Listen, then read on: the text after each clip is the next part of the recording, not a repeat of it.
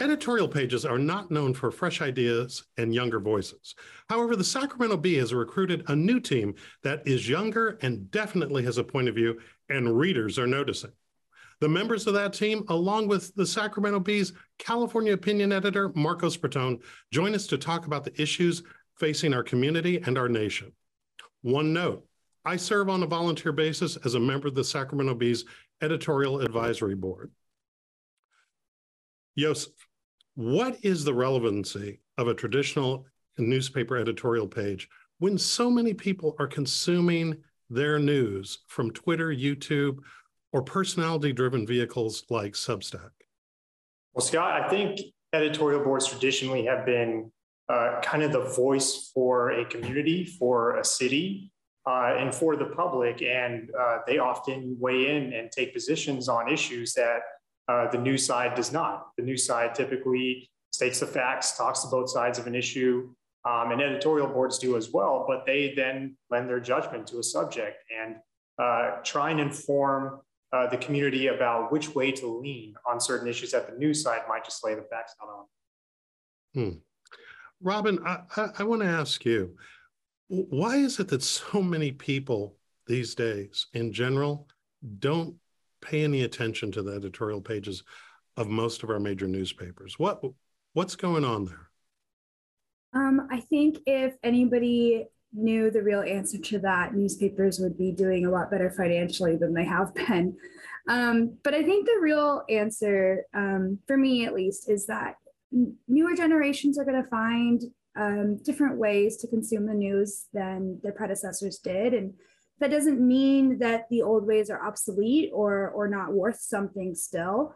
We just have to be more creative in gaining those audiences and um, our opinions our thoughts our worth is always going to be there. It's just a matter of um, bringing it to people's attention. Hmm. hannah when you are around people that are your contemporaries and they find out what you do. What's what's generally the reaction? Well, um, most of my peers are in the tech world. And I think when I tell them that I get paid to write, and um, it's a career that doesn't even cross their mind uh, that, that I could um, have graduated with an English major and now actually be making a living wage. Um, so I, I think that one, there is this level of shock and surprise, but I've also found that there's a level of um, deep admiration and appreciation and, and, real curiosity. There have been a number of times where, um, you know, so many questions arise out of my uh, my job description. People really want to hear more. Hmm. Marcos, when you and your colleagues at the Bee were assembling this team and the folks who aren't with us today that make up the entire editorial board team. What was your inspiration for uh, going, some would say, outside the box in who you wanted to bring uh, into that room? Well, for me, um, it started with um, by accident. that my predecessor left. Uh, I was asked by the company to step in. I had been asked for a decade to consider being uh, the editorial page editor at the Bee, and my answer wasn't just no, it was hell no. Uh, and in this case, uh, what was ultimately one of the factors that ultimately led me to take this job was that we had two members of the board, uh, and Hannah, who were uh, younger and uh, whose work, particularly in the area of climate change, had really opened my eyes. Someone of my generation, I really felt I felt my generation had really overlooked that issue and how present it is in our lives. And then in short order, I had the opportunity to hire people. And the first job offer I made was to Robin Epley. Uh, and so all of a sudden we had we had three members of our editorial board who were uh, either in their early 30s or early 20s. And that's very rare in newspapers. And uh, and I've really, as the editor, have tried to encourage all three of them uh, to write from that perspective, uh, to write about climate change, to write about um, affording to live in Sacramento, um, and to bring that perspective uh, to our pages. And, and I think it's been successful. Hmm.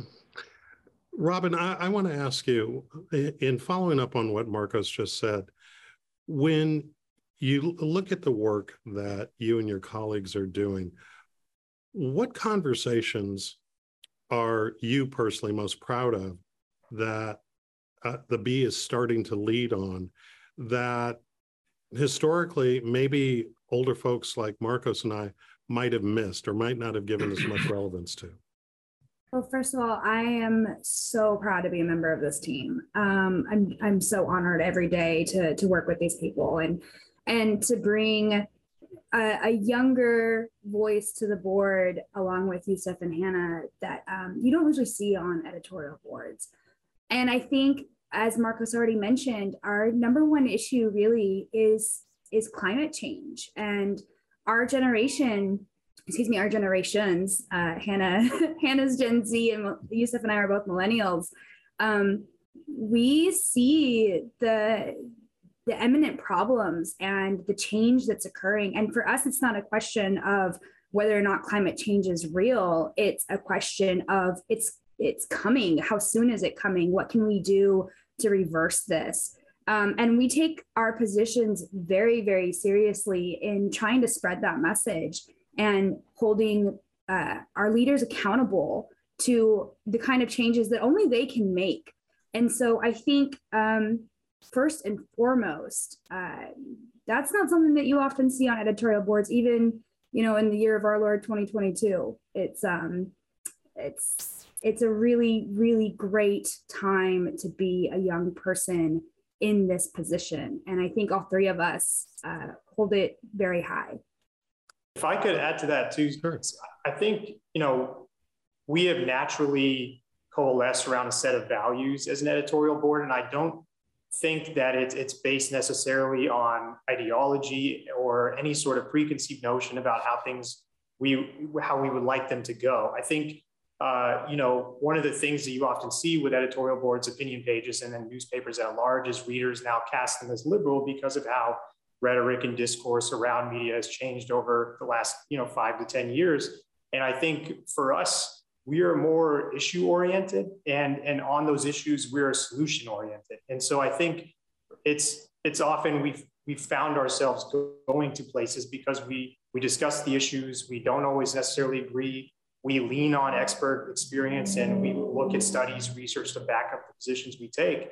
Um, and we we report it out. Like you know, just like news journalists do, we're making calls every day. We're working sources, we're establishing connections around the city, around California to make sure that when we say something publicly, we are as informed as possible. It's not just something we pulled out of our head or it's not just something we picked up on Twitter. It's based on interviews, it's based on research, and it's based on ideals. And um, you know, whether it's climate change or homelessness or housing or any of the most pressing issues facing us, the preservation of democracy, um, we don't view them as liberal. We view them as a solution based, and that's the way we try to go. And just to jump into really quickly with an example, uh, really early on, I've been here not quite a year yet, but I remember uh, Yousef was writing an editorial about uh, forest clearing. I had just come uh, from my previous job on the coast where there's uh, the largest uh, state forest out there. Um, and in that job, I had worked with a lot of environmentalists who were trying to uh, fight back against some of the forest clearing. And Yousef and I had a great conversation about, and we disagreed on on what some of the things we should make as a point in that editorial. And um, you know, the editorial was much stronger for having those opposing viewpoints, and we're not a monolith. Well, actually, you know, I, I want to key in on that for a second because one of the things that surprised me as a as a reader, and I know surprised uh, a number of other people, is the process and transparency you all went through, along with even your final decisions on candidate selection on who the Bee was going to endorse in the primaries. And I would I was very surprised because you all openly acknowledged that you argued and you struggled uh, in that process. Hannah, take us inside that room and tell us about some of those discussions.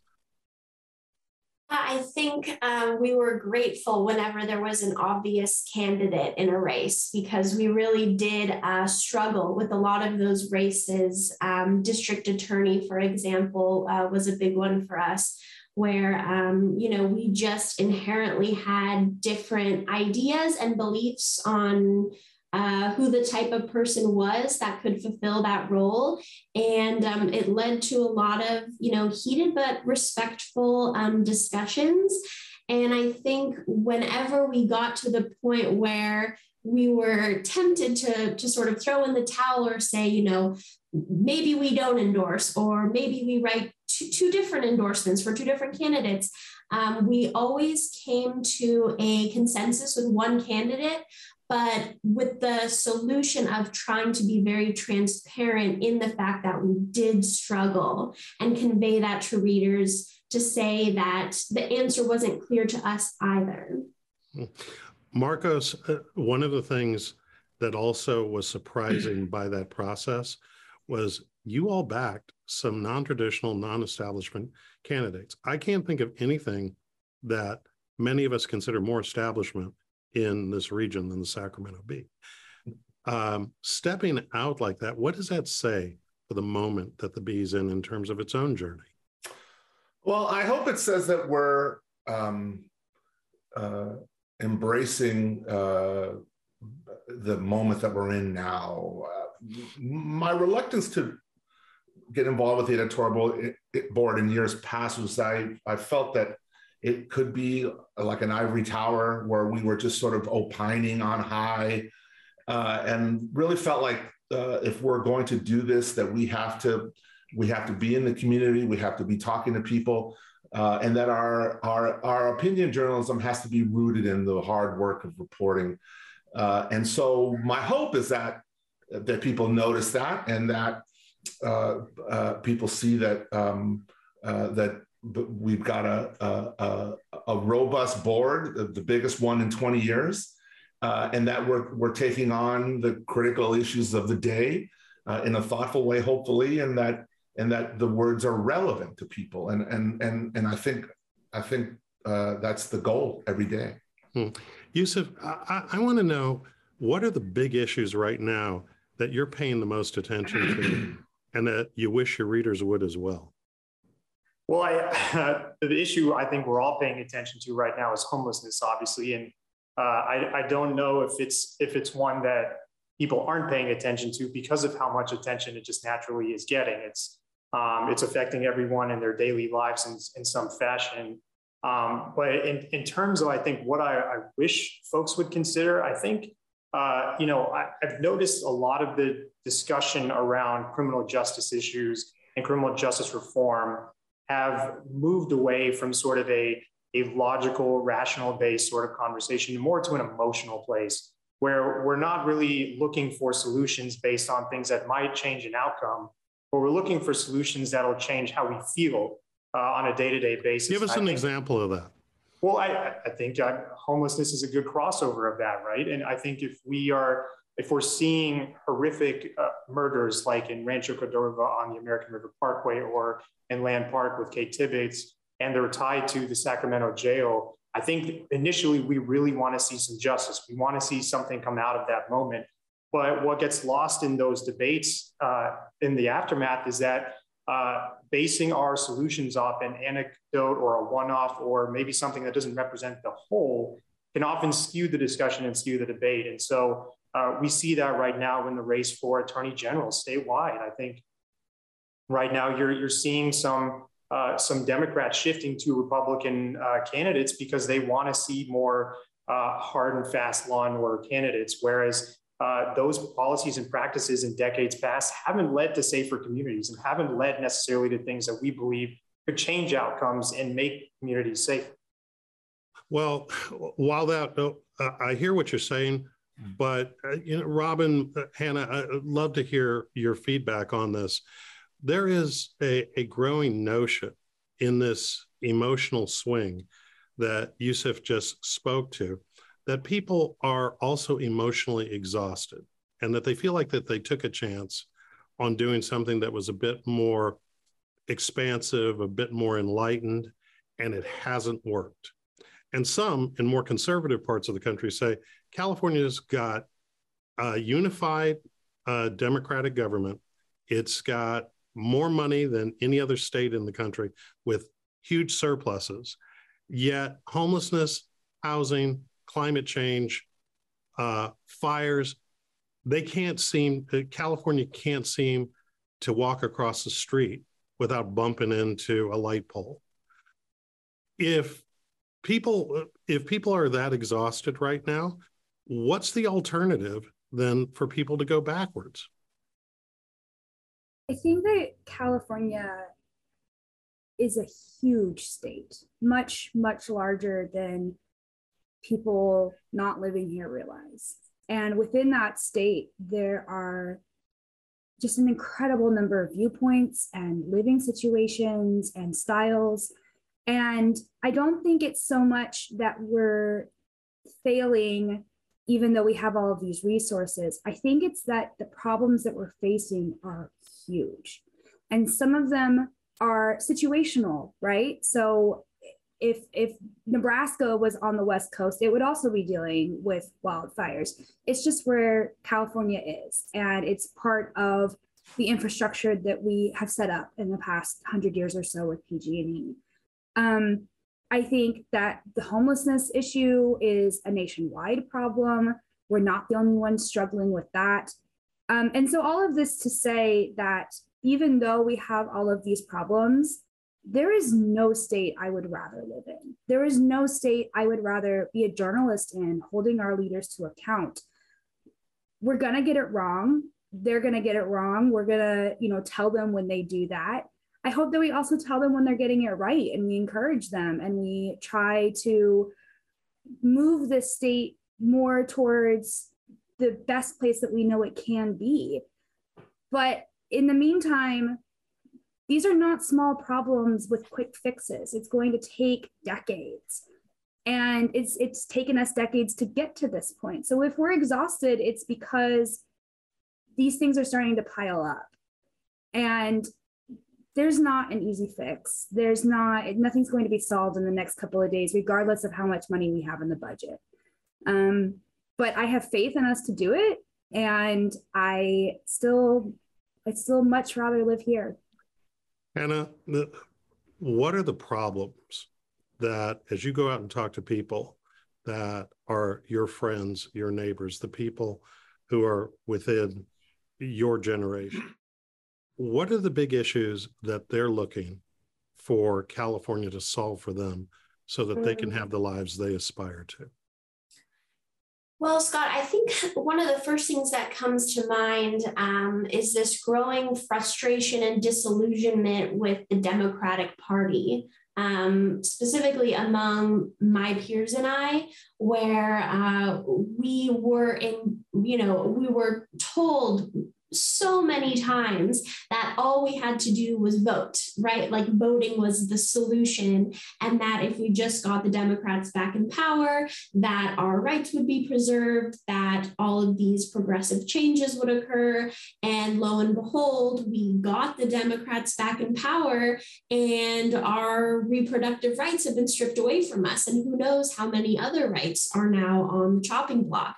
So I think one of the main things that concerns my generation is, um, you know, we can ally with the Republican Party, of course, um, and we don't see our values represented in that party. But on the flip side of that, we don't see Democratic lawmakers standing up for for our even extremely basic rights. You know, we were told this message of uh, you know a Democratic majority would would speak on our behalf, and we are left worse off than uh, than when Biden came to power. So I think that's that's really um, top of mind for my peers and I, and um, I don't know what the answer is there. Yousef, uh, uh what uh, what encapsulates, from my perspective, exactly what Hannah was talking about was your point a little bit earlier about homelessness.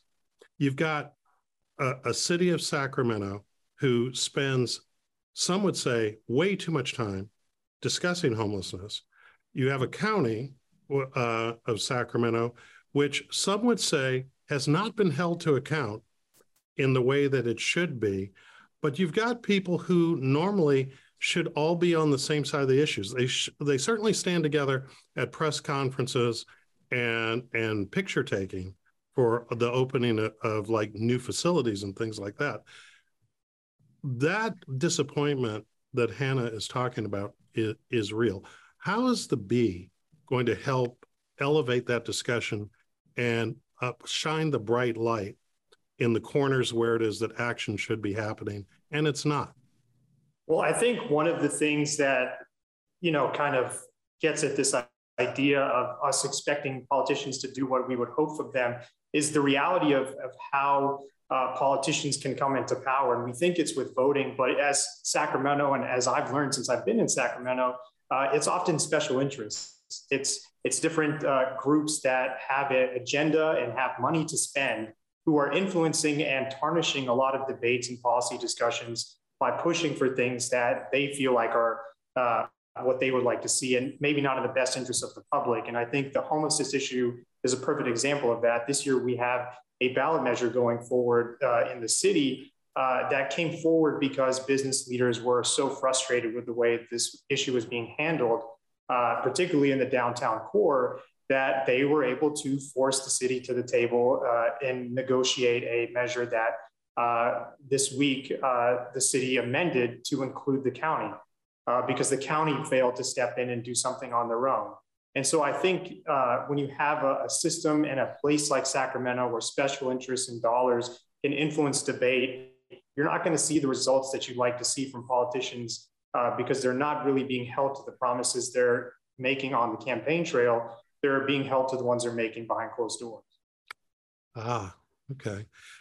Uh, Marcos, I want to ask you with the expansion of your editorial board and the work that uh, everyone here and your colleagues that are not with us today are out doing.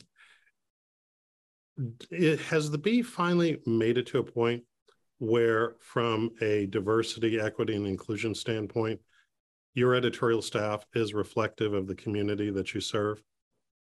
Uh, not yet. Uh, we still have more work to do uh, on that. I mean, our, our board has grown.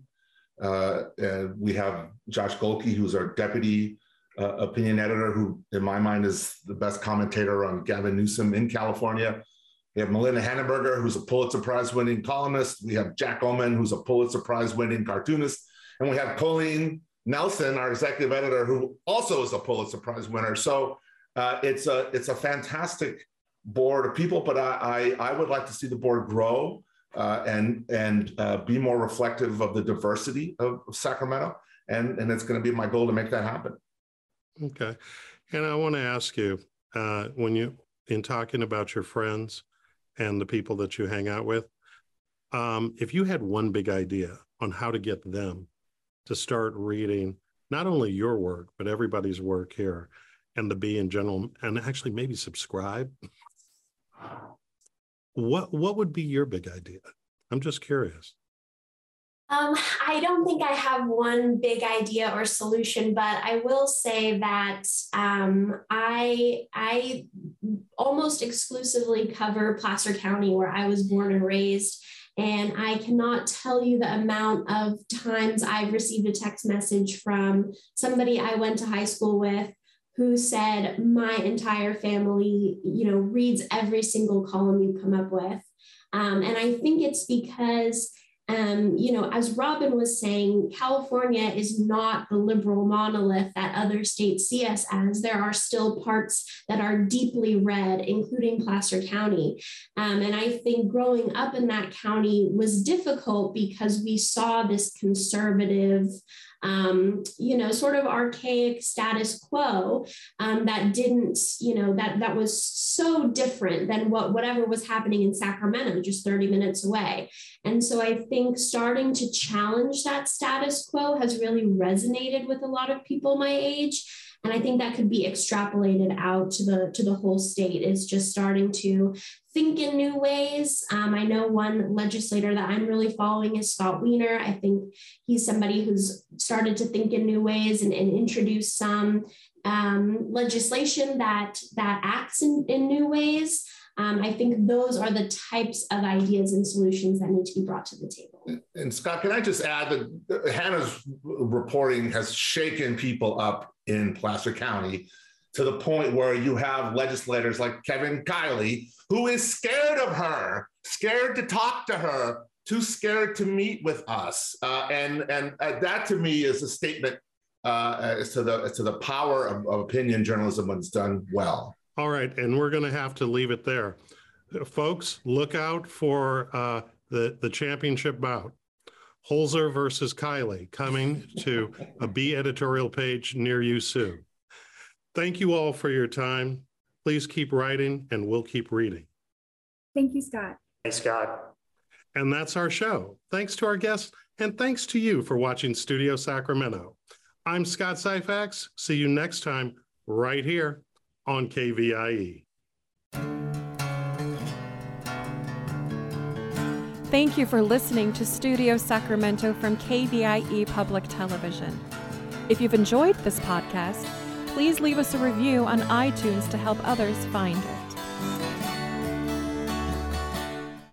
All episodes of Studio Sacramento, along with other KVIE programs, are available to watch online at kvie.org/video.